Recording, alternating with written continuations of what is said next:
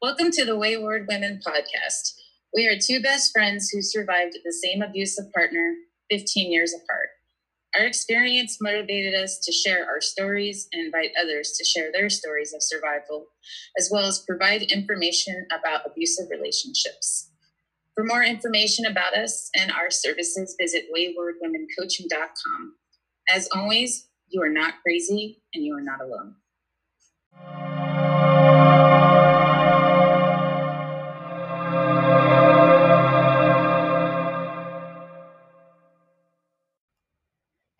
Everyone, it's Lara and Michelle with the Wayward Women podcast. Hoping everybody's doing well today.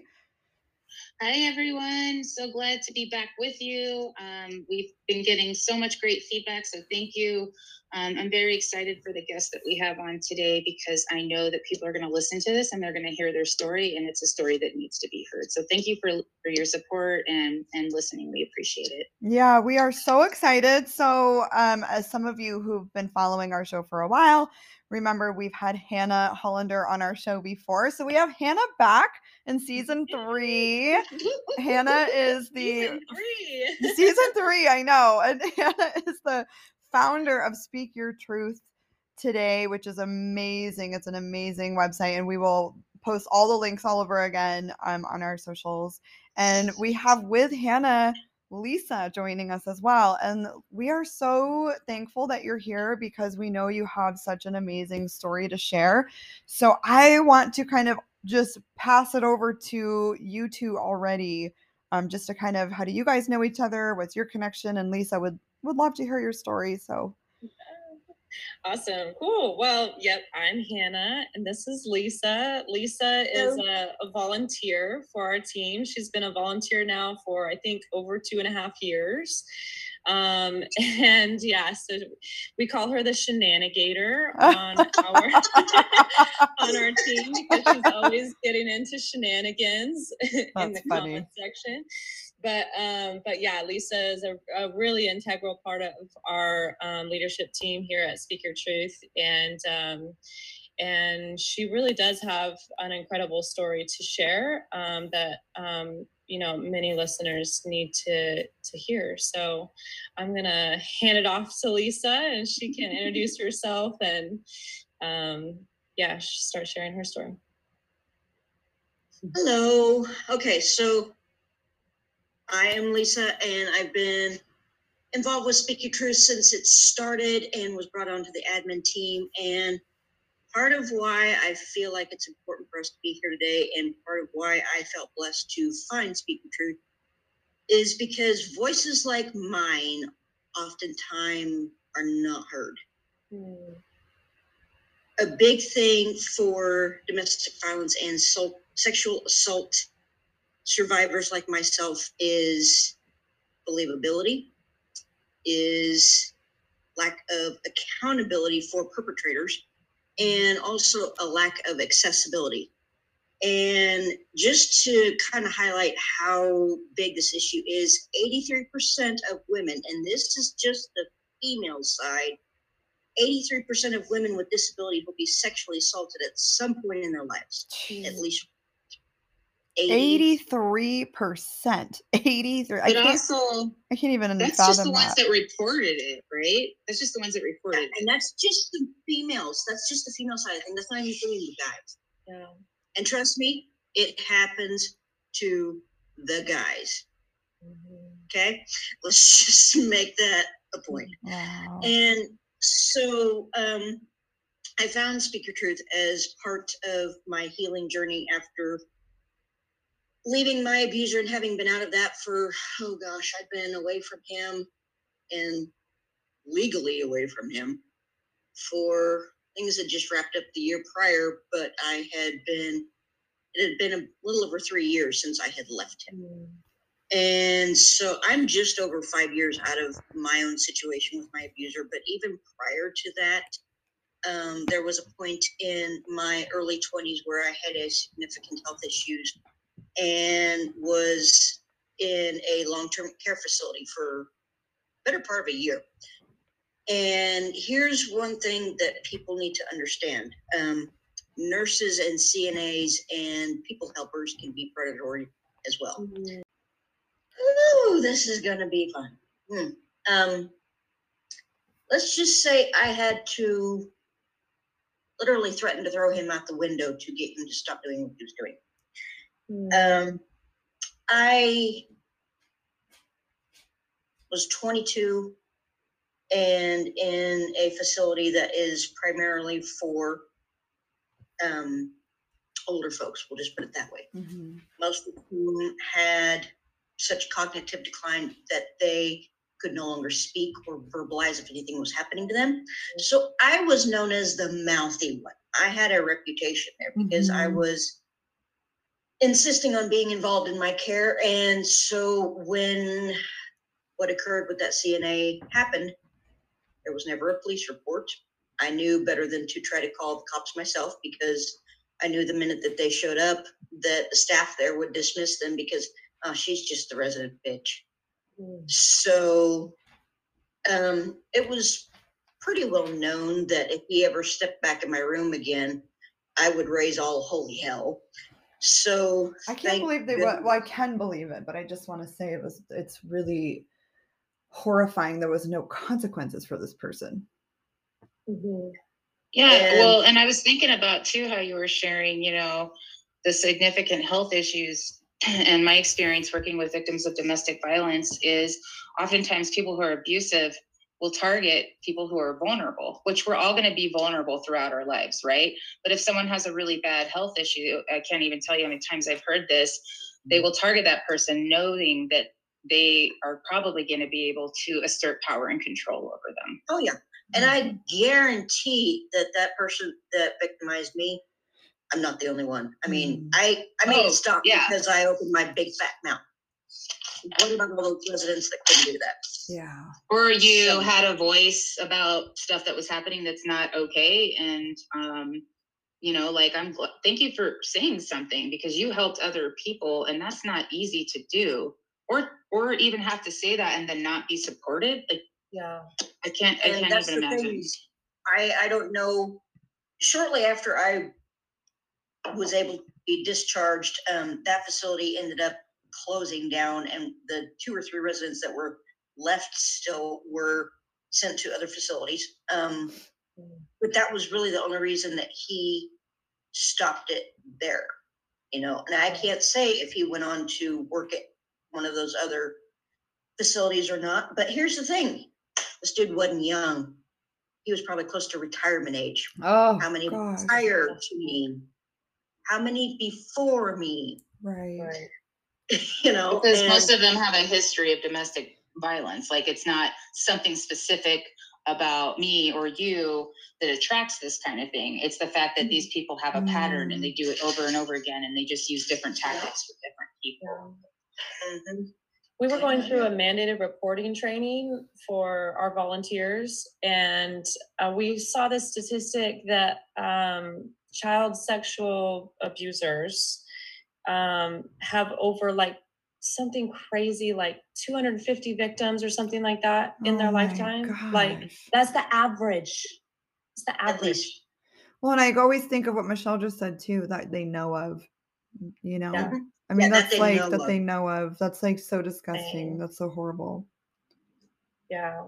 Yeah. And that, going back to what one of you stated earlier about things like accessibility and being believed and um, going on into my abusive relationship, um, that's part of why I had a hard time with leaving because um, at one point I had worked at an independent living center, and part of my job was knowing what public resources were available Mhm. to people with disabilities. And I had come to find out that the local domestic violence facility at the time, this has since changed, but at the time, and on through that relationship, um, was in a building that all their um, rooms for survivors were upstairs at the top of over 20 stairs with no elevator. Are you, Lisa, are you comfortable to share with listeners what your disability is? Oh, yeah. Sorry, I probably should have said that earlier. Um, yeah, I was born with a congenital spinal cord defect. I am a full time wheelchair user, got my first set of wheels at the age of two. So I just kind Oh, of say that. I've been living and I've sitting down for a couple decades. now. Okay.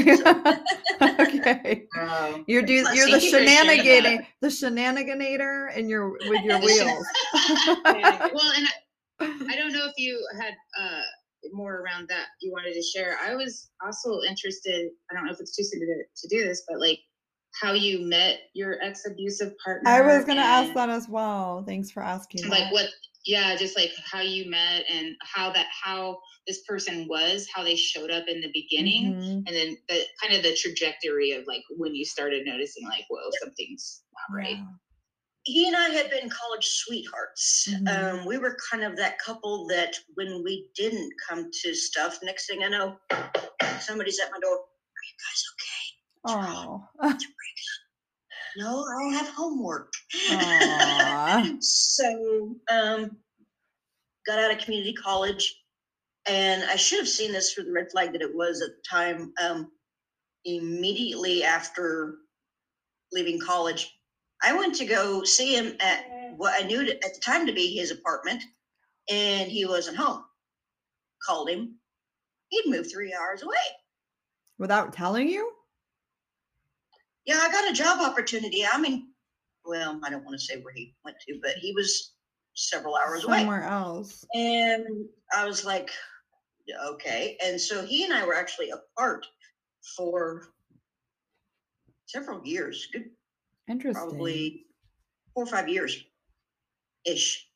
And went through just establishing myself as an adult and getting into the real world and then had that health issue come up Mhm. and immediately after that um, went straight back to my folks' place not only for finishing out my own physical recovery but my mother was dying of cancer and so literally one day he shows up on my parents doorstep mom and i got home from church one sunday and i'm in the bathroom changing out of my church clothes putting on jeans and she comes in and she goes guess who's here "Mm."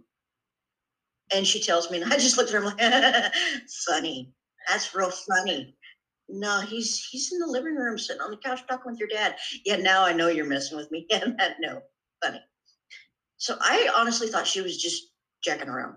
And she left the room. I finished changing my clothes, went into the kitchen to find me some lunch. And then I hear a laugh, and I'm like, oh crap, oh, she wasn't joking. Oh crap, oh crap. Why is he here? Okay. And I'm sitting there thinking, okay, if I just sit here quietly long enough, go away. He'll leave? Because you didn't And want to see him at this I'm- time because he had moved, so you were kind of just like, Yeah, we dropped all contact when Okay. he moved. okay, got it, got it, got it. no contact whatsoever. Okay. And apparently, for whatever reason, he ended up moving back to the area. And so I had hoped that he was just going to get tired of waiting on me and leave. hmm Nope. Again, I'm a wheelchair user. My chair creaked. I So shifted my you were weight he knew you were there. and Mhm. it creaked. And I hear, Hi, Lisa. "Oh, okay. Yeah. Go around the corner. Hi. We chatted for a little while.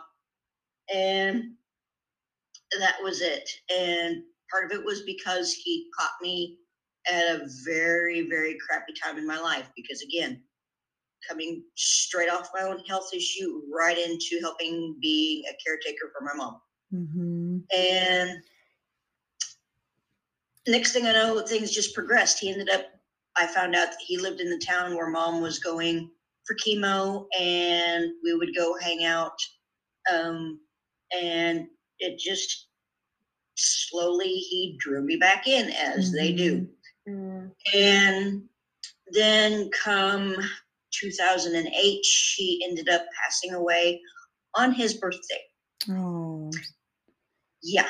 And so that dawned on me on the way home from the hospital and um, ended up reaching out to him at the advice of his sister.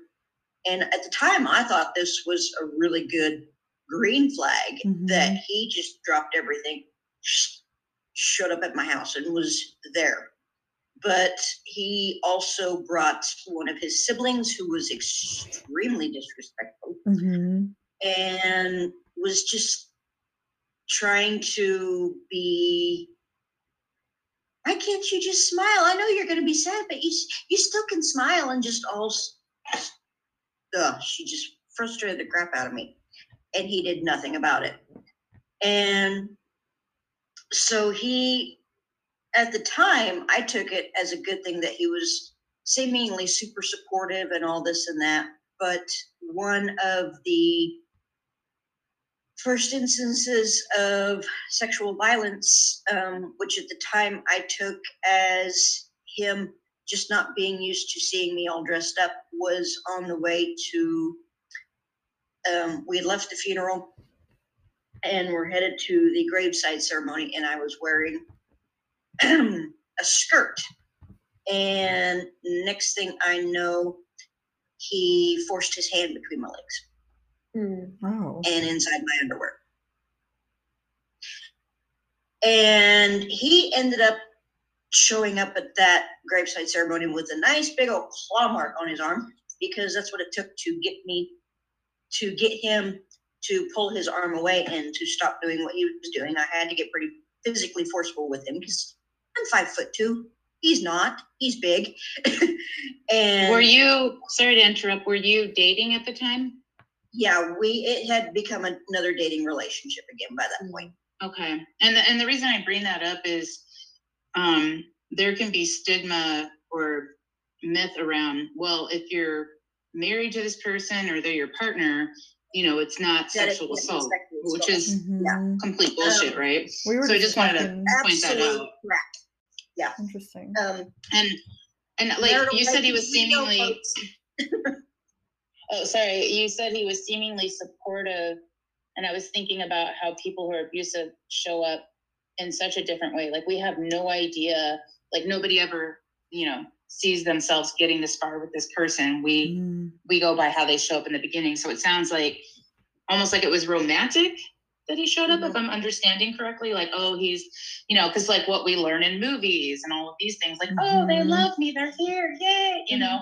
Yeah. And then like And it's He so was basically coming to the rescue. He was like, oh. exactly, mhm. exactly, and that's part of it. Is um, and this is also how, when it comes to the disability side of it, um, people saw that he had literally swooped in at a hard time in my life and was really, really there. And Yeah. so abusers who target individuals with disabilities, and I remember this day distinctly, the day he figured this out. Right. Um, he and I were engaged this by this particular point, and when this incident occurred, he and I were going into the grocery store, and he was helping me out of his truck. No big deal, common thing. And this random older gentleman happens to notice and makes a comment about, and literally does the whole slapping him on the back of the shoulder and just talking him up about how he must be such a good man and how he must be such an amazing human to make someone like me feel so special. Ugh. And just the way he said it, I'm just like, and again, at this point, I had a ring on my finger, and I'm like, by the way, legit relationship, Mhm. not Yeah, can we just, like- party thing. Mhm. Can we just And- normalize all bodies, by the way? I mean, Right. and, and, Right. and was he, like his like was he, yeah, it's like, what the, it, was he able bodied? Yeah, completely non-disabled. And Mm. um, as soon as that occurred, I kid you not, I saw him just like puff up with pride, and I'm going. yeah. And from there on out, that's when he knew that people had that hero worship mentality because here he is, this average Joe with no disability whatsoever, Mhm. and me having such an obvious disability with my wheelchair and all this and that. Mhm. And oh, he got put on a pedestal real quick and in a hurry. And that goes to believability. Mm. I don't know how many times I have heard this. Mm. And the day that I made my first disclosure, trying to leave, he wouldn't do that. Why would he be with you if he's not a good man? Why would he be with someone like you, literally gesturing towards my wheelchair? If he wasn't a good man. Are you sure you Which, know what abuse is? I just want to say as well to anyone of our listeners because I that's such a great point and I'm really thankful that you brought that up because abusive people feed off of that they thrive off of it you know many many times when when we leave an abusive partner our friends and family even are shocked because they're so they come across as the hero or the good guy or look at me i'm my mm-hmm. wife is in a wheelchair like i have to be such a patient guy or whatever or so charming or all the things so it mm-hmm. exactly and i just want to reiterate to anyone listening who's experiencing that like it does absolutely um play into if mm-hmm. you are believed and it's just like so anyone who's listening we just encourage you to literally speak your truth just like the name of yeah. Uh, just like the name of the organization you need some validation yeah, yeah, speak your truth because your mm-hmm. that's all that you have and so anyway i want to get back to the mm-hmm. story but i just wanted I, to like reiterate I a, that i have a quick question too because i was wondering if this is part of it um because we experience so much isolation from our support systems our friends our family how was that um, as far as you were, were concerned? Was it? Yeah. Um. I, I don't know why I, I, I almost envision because I've heard this happening where you know someone in a wheelchair they will take their wheelchair so they can't get around oh and make God. it even yeah. worse. It's, uh, yeah. Uh, yeah. Um, destruction or deprivation of adaptive equipment is a huge thing. What? In inter. Oh, that makes me so freaking angry. Denial of medication like especially if someone has seizure medications and then they have a seizure because they were denied that medication guess what then you can't drive until you're seizure free um, causing damage to and this was one of my huge fears when i left um, i had had a relative come and pick me up because the night that i left i was just like enraged mm-hmm. and i was mm-hmm. like i don't need to be driving He, you need to come get me because just just do. Mm-hmm. and i have hand controls in my massive pickup that i drive. And so when i was able to legally take possession back um, we were completely aware that he might tamper with it. Yeah. So that was part of it is my family was in um, a vehicle in front of me. I had some family friends in a vehicle behind me and we were just put put putting along until I had chance to really to try okay, this everything. Is this is working. Okay, nothing's been tampered with. It's safe to drive. Let's boogie.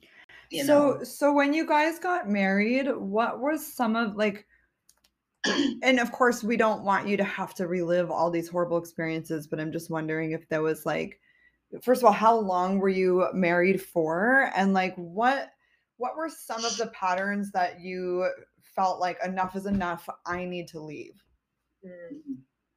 He and I, by the time I left, were married for just over six years. Okay. By the time everything was finalized legally, just a hair over seven. Okay. And um, sorry, can you say the question again? Sorry.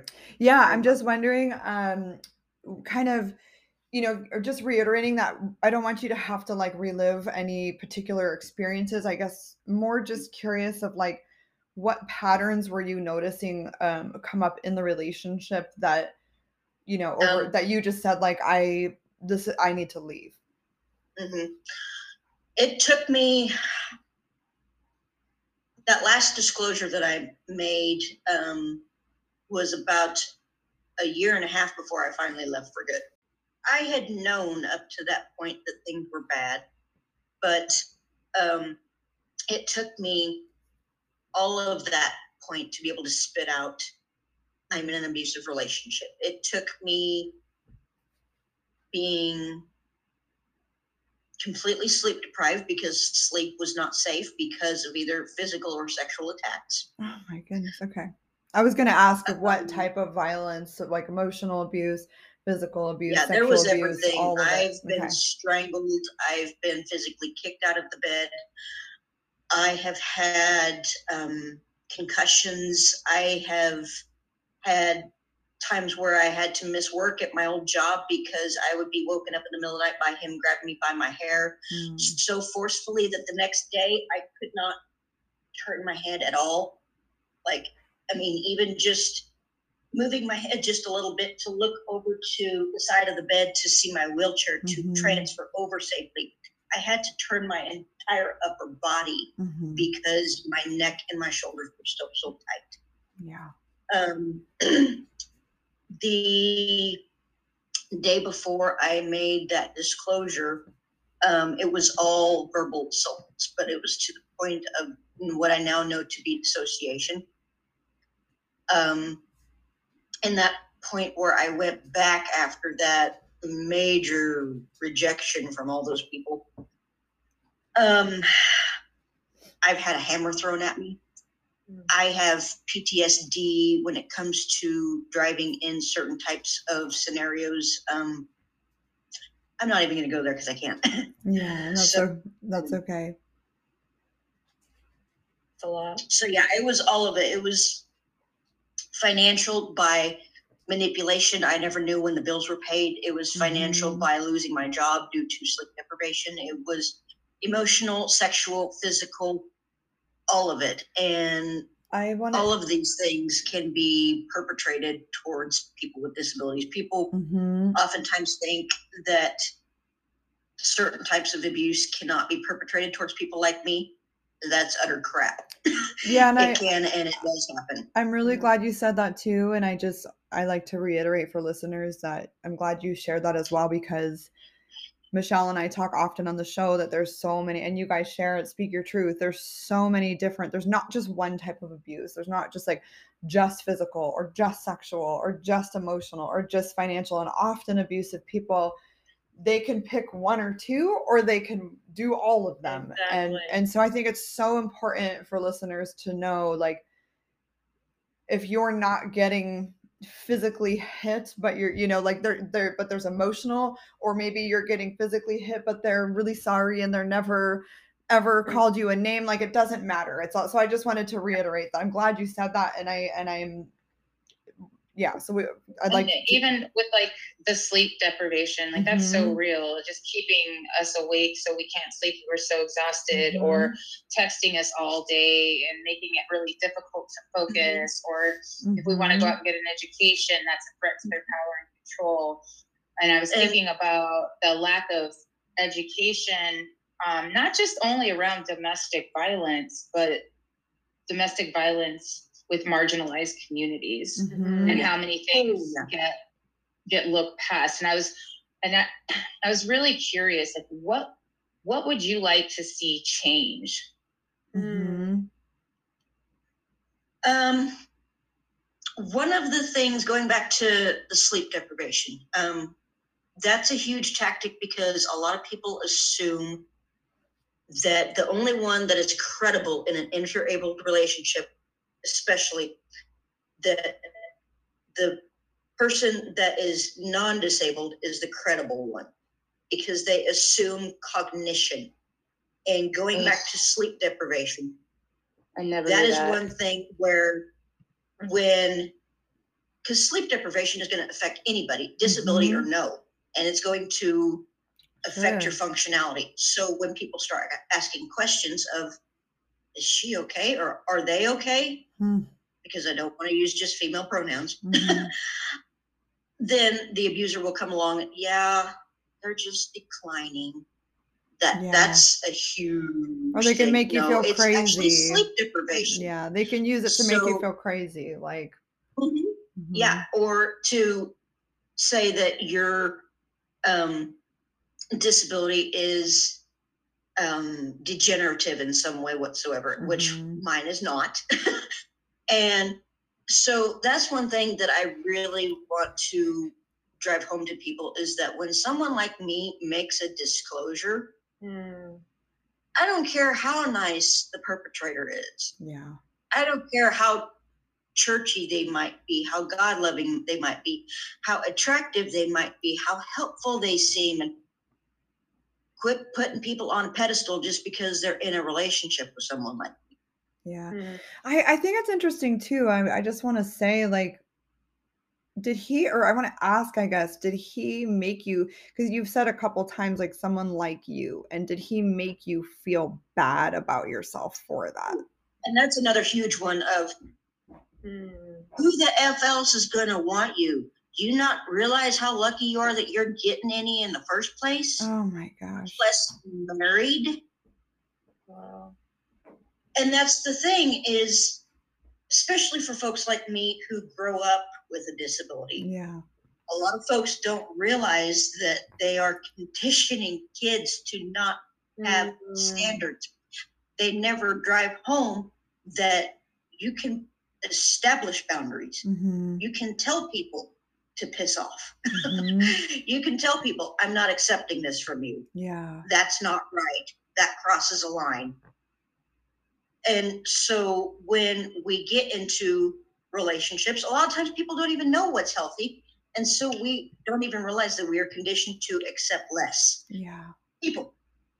It is okay to tell people what you will and will not accept, to set boundaries and to stick with them. If they get peed off at you, that right there is your indication that they probably weren't right for you in the first place, at bare minimum. They Mm. might have been an abuser. I love that you said that because I, love feel like as as you know, we we are conditioned to settle, right? And so I um not until recently uh really started owning who I am because I felt like I didn't deserve to be picky. I Mhm. didn't deserve to be selective. And so, you know, I'm wondering, you know, it sounds like that might be something, you Oh, know, yeah. someone, yeah. And it's like, and also like, you can't pick, I can't emphasize this enough. You cannot pick an abuser out of a crowd and you cannot pick a victim out of a crowd. Right. So when people are like, oh, he's a really nice guy, but he seems so nice, it's like, they don't go out and be like, hey, everyone, I'm an Mhm. abuser, just wanted to let you know. Yeah. No, they, Well, and exactly like they're the good guy. right, and exactly like Lisa, like how Lisa shared, like he he kind he showed up that way. Like your mom died, and he was like, "I'm here. I'm gonna help you." Like he he showed up to you at first as that way as well. So I love that point that you say, Michelle. We we never know. We that's why we always advocate for going slow, slow as molasses in a relationship, and leaning back and you know. But I so Well, and I'm I'm still curious too, like what would you like to see change within these systems that aren't accommodating people like Mhm. you? Physical accessibility is getting better. I am seeing more and more of that. Mhm. So we're Good. on a good track with that. But a lot of it is more social beliefs mhm, and having this mentality of people with disabilities being lesser and people without disabilities being more than. above, and right. when folks like me make disclosures, it's automatic doubt. Even, and- and I know that every abuse survivor deals with that. I'm not negating that whatsoever. However, in the disability community, there is more of a mentality of assumption of cognition. Right. And so going back to what I was told, are you sure you understand what abuse really is? Right after I had just disclosed sexual assault, strangulation, and being called names that I will not even go Mhm. there to spit off, you know? Which is like we should be asking them, are you sure you know what it is? Yeah, right. right. Yeah. Well, Michelle and I had this conversation recently in regards to something else that, like, I think even just there's so there's your story is so rich. Like, there's so many parts to it, and so like even just I think the fact that you were married and a lot of people go, well, you were married, you can't be assaulted, like you can't be sexually assaulted if you're married, right? But yeah, consent still exists. Mhm. Mhm. And that's the thing is there's people out there that um, assume that folks like me first of all, can't get legitimately married because there's still people that I run into that are honestly surprised that I had to go through the divorce process. Uh, yeah, I did. I have the paperwork prove it. and a lot of Why, it, why did they think it was? Yeah. Why Sorry, did they what think did, it was why, weird? why? Because they don't think that folks like me can legally get married. And yes, there are some so barriers weird. to that, like with um, with Medicaid. As soon as I Mm. was married and the marriage certificate went through, I got a letter from Medicaid saying, "Congratulations, we're dropping you." So there are people that do stay in long-term that relationships that don't get married Well- because they don't lose their benefits. And, and, And that's part of my part of it. ignorance, I wanted to ask you why. Okay, thank you for saying that because that needs to change. But Oh, yeah. why do Oh, yeah. people it, people think it wouldn't be possible for someone like you to get married? That's the piece I kind of I wasn't understanding. Um, there was a point where folks like me couldn't legally get married, and there's the assumption that, um, especially in an inter-abled relationship, that the non-disabled individual is only with someone like me out of pity or out of a caregiver role. Trust me, he was not my caregiver at all. and you were probably more of his just- caregiver. yeah, probably. Don't even get me started. Yeah, I just there's just some wrong assumptions toward individuals with disabilities that we cannot be fully in a committed, I can't intimate oh, partnership, you I- know, and it it's just I yeah, can't it- even it's imagine. mind blowing. Like I can't even imagine what like so my oldest son is 25 and his girlfriend is disabled. Um and like she was born with something where she can't use her her right arm is was never really Functional. it was just yeah it's just been a whole thing. It was something that happened during birth but it ripped all the nerves and like so the way so she's never had the use of her right arm or like a lot of the right side of her body. And like you know she is a gem. And like she still we practiced jujitsu together. Like she has still won she went she did um worlds she fights with one arm. She only has one arm and one this Oh, yeah. and she has constant pain on the side of the body. So my son is like you know they like she has special um pros- prosthesis that she can wear to like give support but it's like the it's been really interesting and eye-opening for me um the ignorance around people with disabilities anyways where like people have you know kind of even said like oh like what what's happened with your son's girlfriend like what's going on you know and it's just kind of like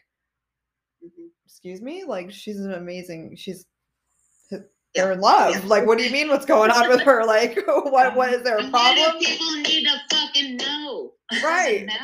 Right It exactly matter. exactly but Mhm. i've i've noticed uh, so I, i'm sure i just want i bring that up to say i've learned a lot from my son from my son's girlfriend just asking her questions so it's like i'm sure life has presented challenges to you regardless because you are in a wheelchair and the world is built for Oh, yeah. people who can walk on two legs or have I two born arms or the ADA. Yeah. yeah like the world the world is built for the you know whatever but to add on to that the abuse and physical sexual financial isolation you know um i would love to hear because i'm looking at you and for listeners because we don't record this on video you know you're beautiful and you have great attitude and you're helping speak your truth and you're like nickname shenanigans or whatever. So obviously like you find fun and humor in life and so badass. yeah so i'm like i'd love to hear how so the point where you left and your family came and helped you and you guys so so kind of how are you doing today? You know how did you get yourself to this happy you know to where you are today just at a more you know a better spot a lot of it was speak your truth. um, when Speak Your Truth came along, um, my divorce stuff had just wrapped up the previous December, so just a couple months prior. And yeah, I have some good people in my life, but that has grown because there are more people that provide validation and don't fire back with those questions of, well, was he just burned out from taking care of you? No, no, he wasn't. And even if he was burned out, that doesn't justify it. So stop that shit. There's never an excuse for abuse. That's what we always say. Yeah. Mhm. And it's one of those things that you have to find that community, whether it's through a trauma informed counselor, whether Mhm. it's through a trauma informed um,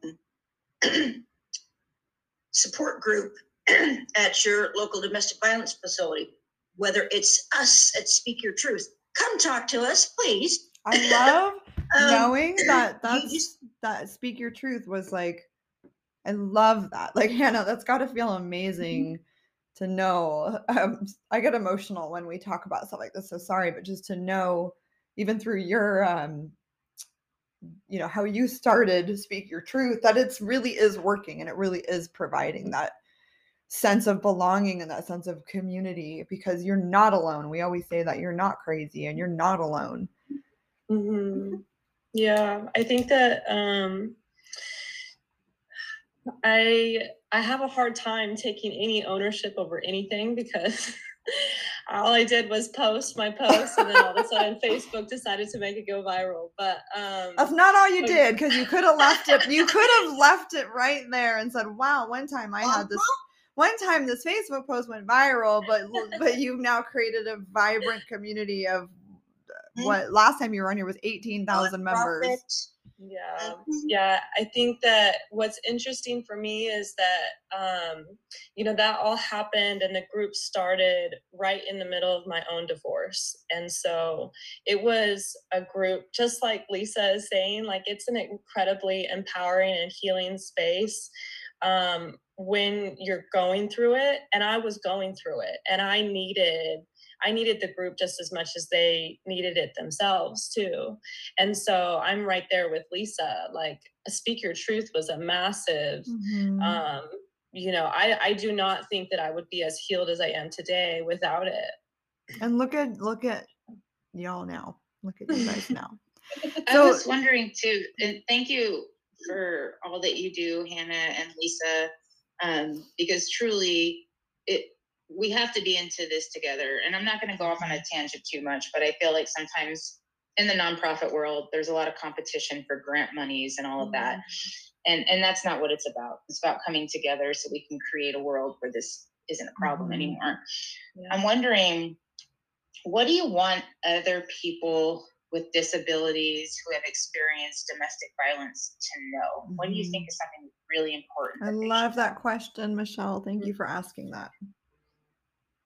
That you're having a disability is never, has never, will never be a justification for abuse. Mhm. There is no excuse. There's no. It is on excuse. purpose, but your disability did not cause it. Guess what? My abuser, as far as I can tell, the one that I've seen him running around with now, as far as I can tell, she is not disabled whatsoever. Garen freaking T, he's still abusing her. Yeah. Oh, absolutely. I'm, I don't know if you know My me and Michelle's story.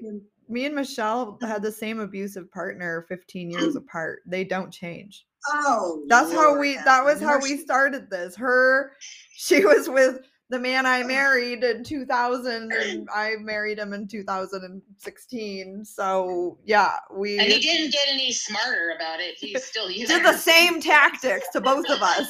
They never do. nope. So you're absolutely right. it up a little bit, but yeah, no. And that's that's the other thing. Talking about tactics with disability, the abuse is still there, but there are just different nuances. Like we were talking about um, the Mhm. medication denial, the destruction of Mhm. one's cultures, walkers, um, prosthetics, um, hand controls on a vehicle, Mhm. whatever the case may be. It just allows them different methodologies for abuse.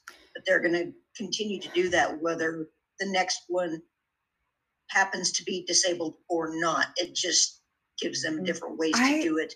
I have a question.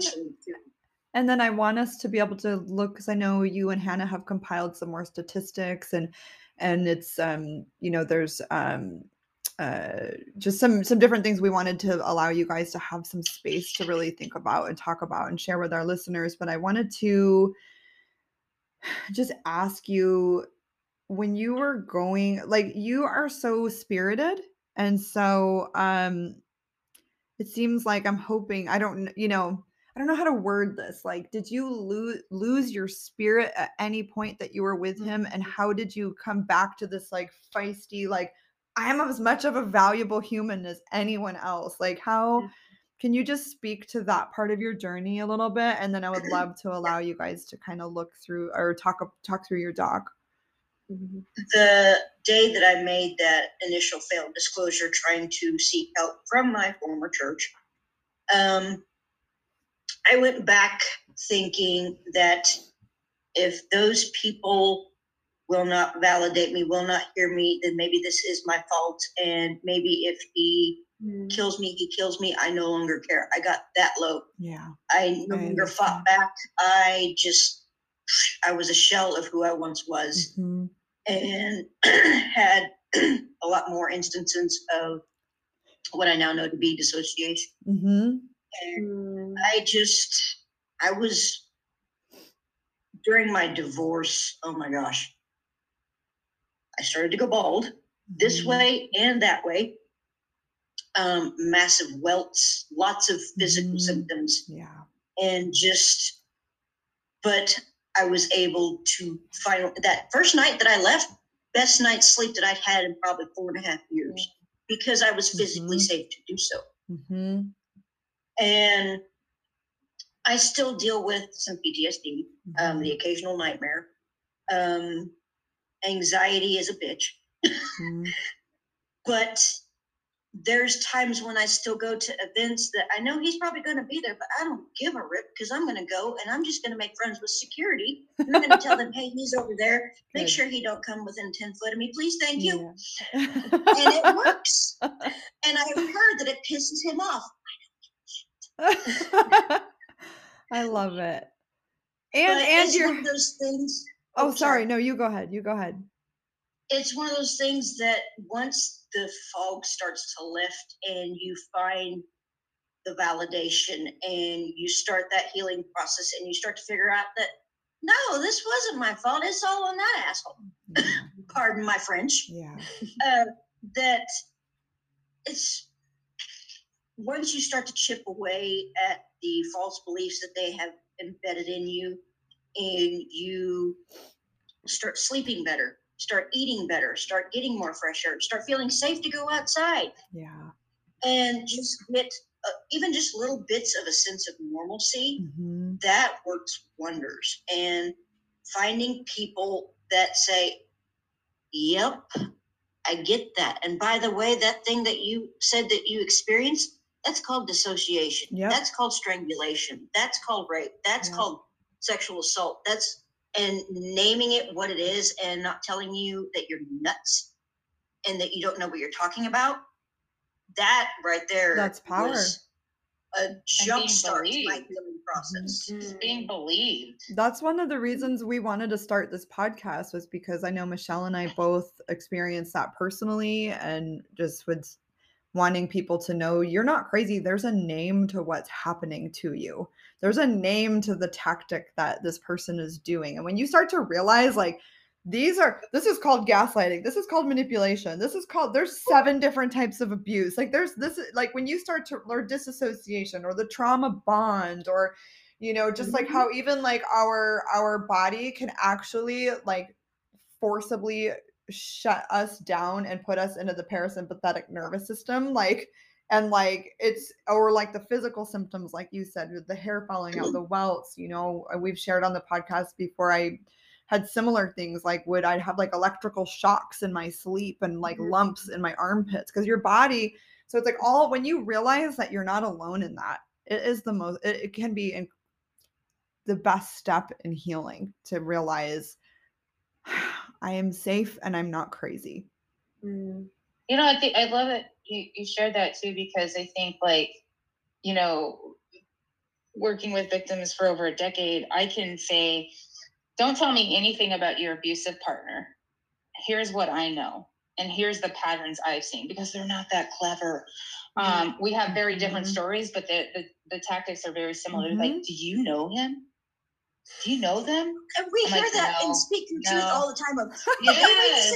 Were you married mine? to my husband? Yeah. The same, handbook, the same handbook. And you know, things something that's yeah, been on my exactly. mind a lot too. That's so like, funny. It's like when people say, "Oh, I didn't recognize the red flags," or you know, mm-hmm. I told her there were red flags, or I told them there were red flags, and I'm like, "Oh, I don't get to go around being like." Well, I'm gonna take advantage of that person. Too bad they didn't recognize the red flags. Mm-hmm. Like, why? What? That doesn't even make sense to me. Like, mm-hmm. I don't mm-hmm. get don't to be entitled like that. No. Yeah, and even if we do know, it doesn't. It's still no excuse for abuse. It's still there has to be accountability mm-hmm. on the person that's mm-hmm. making the choice to do it. And yeah. I'm really, really tired of people saying, "I should have known the red flags." Yeah, and it's no. not bad every day. That's one thing that people were so shocked. I mean, when they would see us out and about, he seemed so kind. He seemed so attentive. He seemed so helpful and all this and that. And I'm like, yeah. And did you notice when I was at family Christmases and Thanksgiving how I did not want to go out the door because I knew the minute that we were in the truck together that I was no longer safe. Yeah, you were in trouble. Oh, I hated that. And also, do you think like he's going to be like going around being like, "Hey, I'm abusive," right? You know, like you know, the, and abusers, we always remind our listeners, abusers don't show up that way every single day. There are times they have to be nice. Some they are they have good days too, which is enough to keep you around. But I wanted to nuggets. I wanted to um bring this back to um so Hannah and Lisa have created a, this amazing um uh document for us that I'm going to try to figure out how to attach to um, our anchor um, because April actually is Sexual Assault Awareness Month. And so I wanted to um, just kind of maybe give you guys, you know, the floor for 10 minutes to go through any other bullet points that you guys compiled that you want to share because this is really important stuff. And we're so thankful yeah. that you guys took the time to, you know, put all this information together for our listeners. Yeah, yeah, of course. I think um I think maybe Lisa, what we could share is some um, spe- specifics on how sexual assault looks at, with people with disabilities because it does look a little bit different. Um, and I think education is like the most important thing, right? So um, uh, when you don't know it's abuse, you don't think it's abuse. You don't you you know. So um, so some of these tactics, some of these abusive tactics, I think are really important to share. So, Lisa, you can feel free to share. Okay. Um, going to throw in some statistics and some tactics and different things, and a couple of them I've already talked on, touched on a little bit. Um, going into the gaslighting um, of who is ever going to want you. You should be glad that you're in a relationship and getting any in the first place. I don't know how many people that I've talked to that are disabled that hear that exact same thing mm-hmm. because it hits that am I ever going to be wanted? Mm-hmm. Yeah, and it doesn't have to be by that jackwad. and just to kind of reiterate how extremely common these things are. Mm. And again, it's not just women. One in four male victims who experienced sexual violence other than rape were disabled. Wow. One in four. Okay. And here's another one 90% of people with developmental disabilities will experience some sort of sexual assault. Here's the thing when you have someone who does have a disability that has any sort of cognitive aspect to it whatsoever, believability through the floor. Mm. And it goes to being able to report, it goes to knowing what you experienced in the first place. There's so much gaslighting of that wasn't assault, that wasn't rape, that wasn't whatever from the abuser. That was just me giving you attention or me helping you with whatever. Mhm. And going into some tactics like inappropriate touching. That first experience that I had when I was in the hospital, that was, I was on bed rest for months and months and months Mhm. and probably a little TMI, but when you can't get out of bed, you can't get up to go pee. So there was a catheter. That's what that particular perpetrator used to victimize me was it's got to be clean. Yeah, but you didn't have to Wow. to, to the extent that you did. Um, another one is using someone's own medication to incapacitate um, someone in order to commit sexual assault. So they don't even realize that this happened unless they wake up and there's some sort of physical indication of that. And well, and then they'll say, oh, well, you were just drunk or you were just high or you were just whatever. Nope, you were drugged intentionally by your abuser. Yeah. Yeah, I think it's also important to mention that, like, um, you know, something that Lisa explained to me when we were um, writing this all out was that, you know, um, sexual advances towards people with disabilities can look similar to, you know, um, people who are not disabled. However, the means of escape and self defense are dramatically hindered, you know. Yeah, that's a yeah, I didn't ooh, yeah. yeah. You know, There, there was one particular sexual assault incident where I was completely pinned down. And of course, below the waist is pretty well useless for much of anything. Yeah. So I couldn't just kick him. But I still wonder to this day if he's got the bite mark that I left that finally was what worked. Right. wow. Oh yeah. Oh yeah. That's all that's the only recourse that I had as I Yeah. leaned forward on the shoulder. yeah. And let's see, what else am I forgetting to cover, Hannah?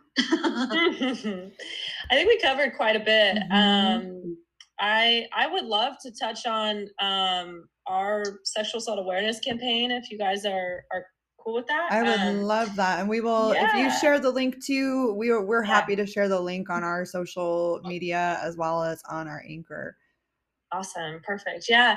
Yeah. So, um, Speak Your Truth. Uh, we're in the middle of a sexual assault awareness campaign. Um, if you guys didn't know, um, we mentioned it earlier, but April is Sexual Assault Awareness Month. And um, and if you guys don't know, there's actually a day called Denim Day. Um, have you guys ever heard of that?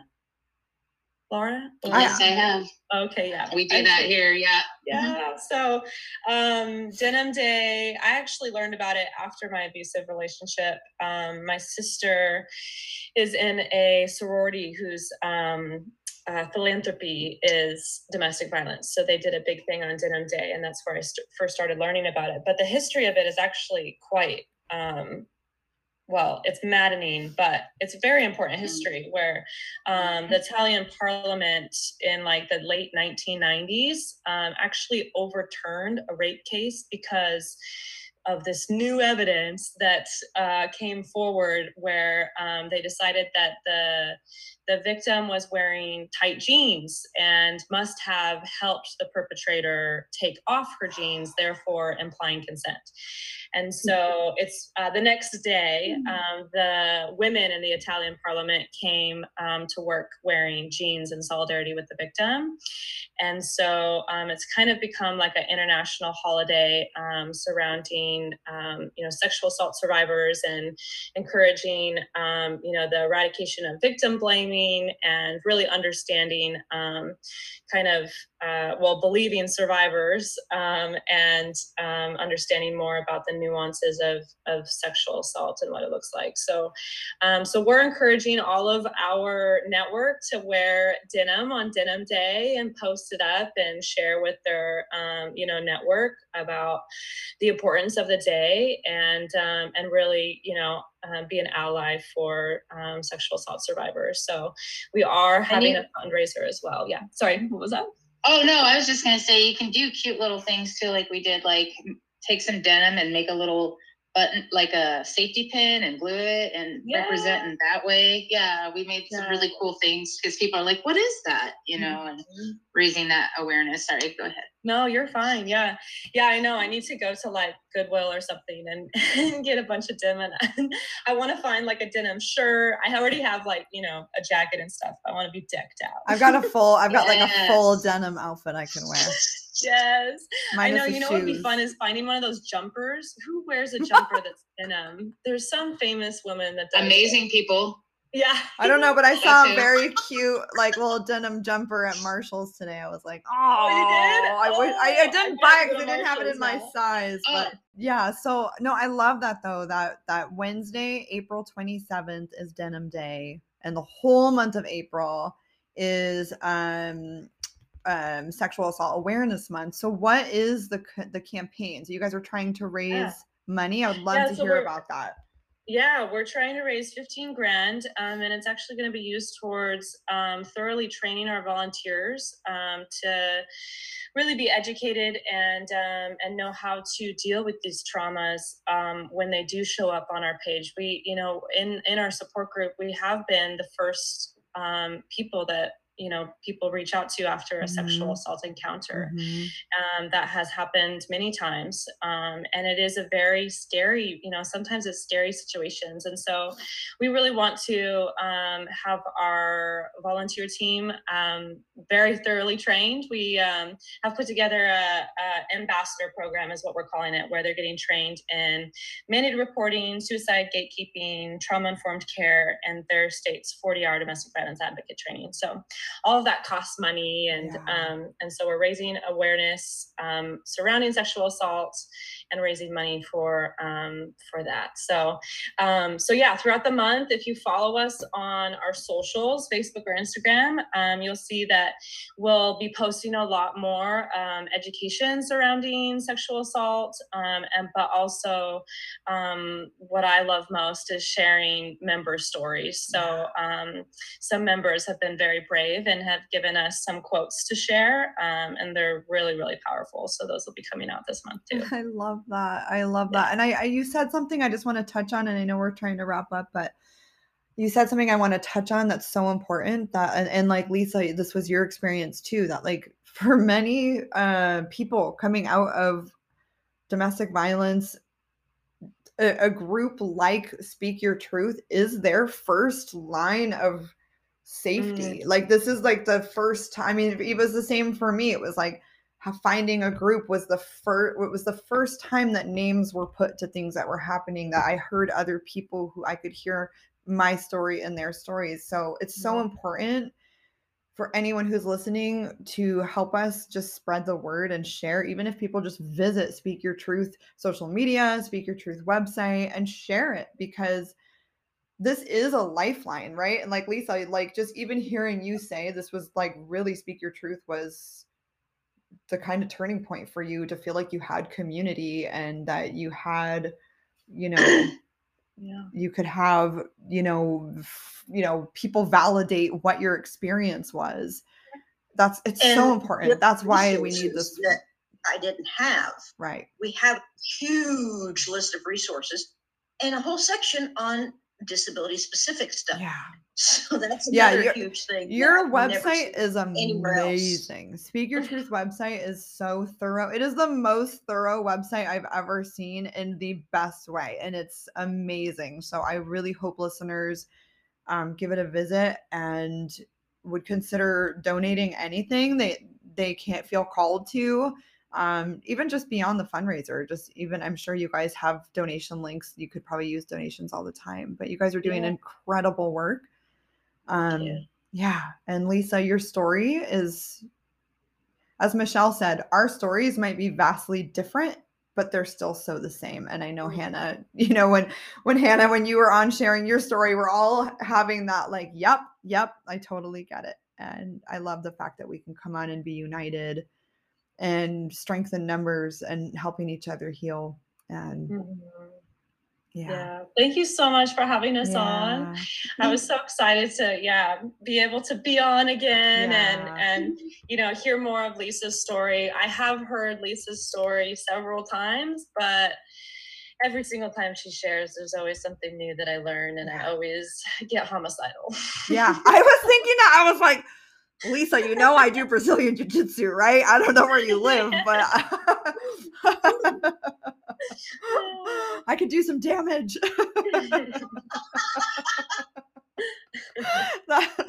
Well before we before i turn off the recording i do like to um, always let listeners know um, anytime that, it- that we do always share the national domestic violence hotline that phone number is 1-800-799-7233 or you can text the word start to 88788 you can visit hannah's website speakyourtruth.today there's as you guys said there's so many um, there's so much information on there and and great resources.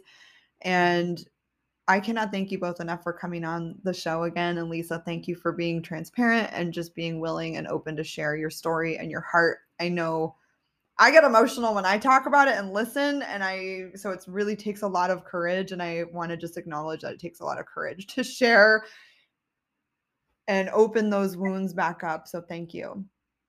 But I always like to remind listeners um, if you can give us a share, give us a follow.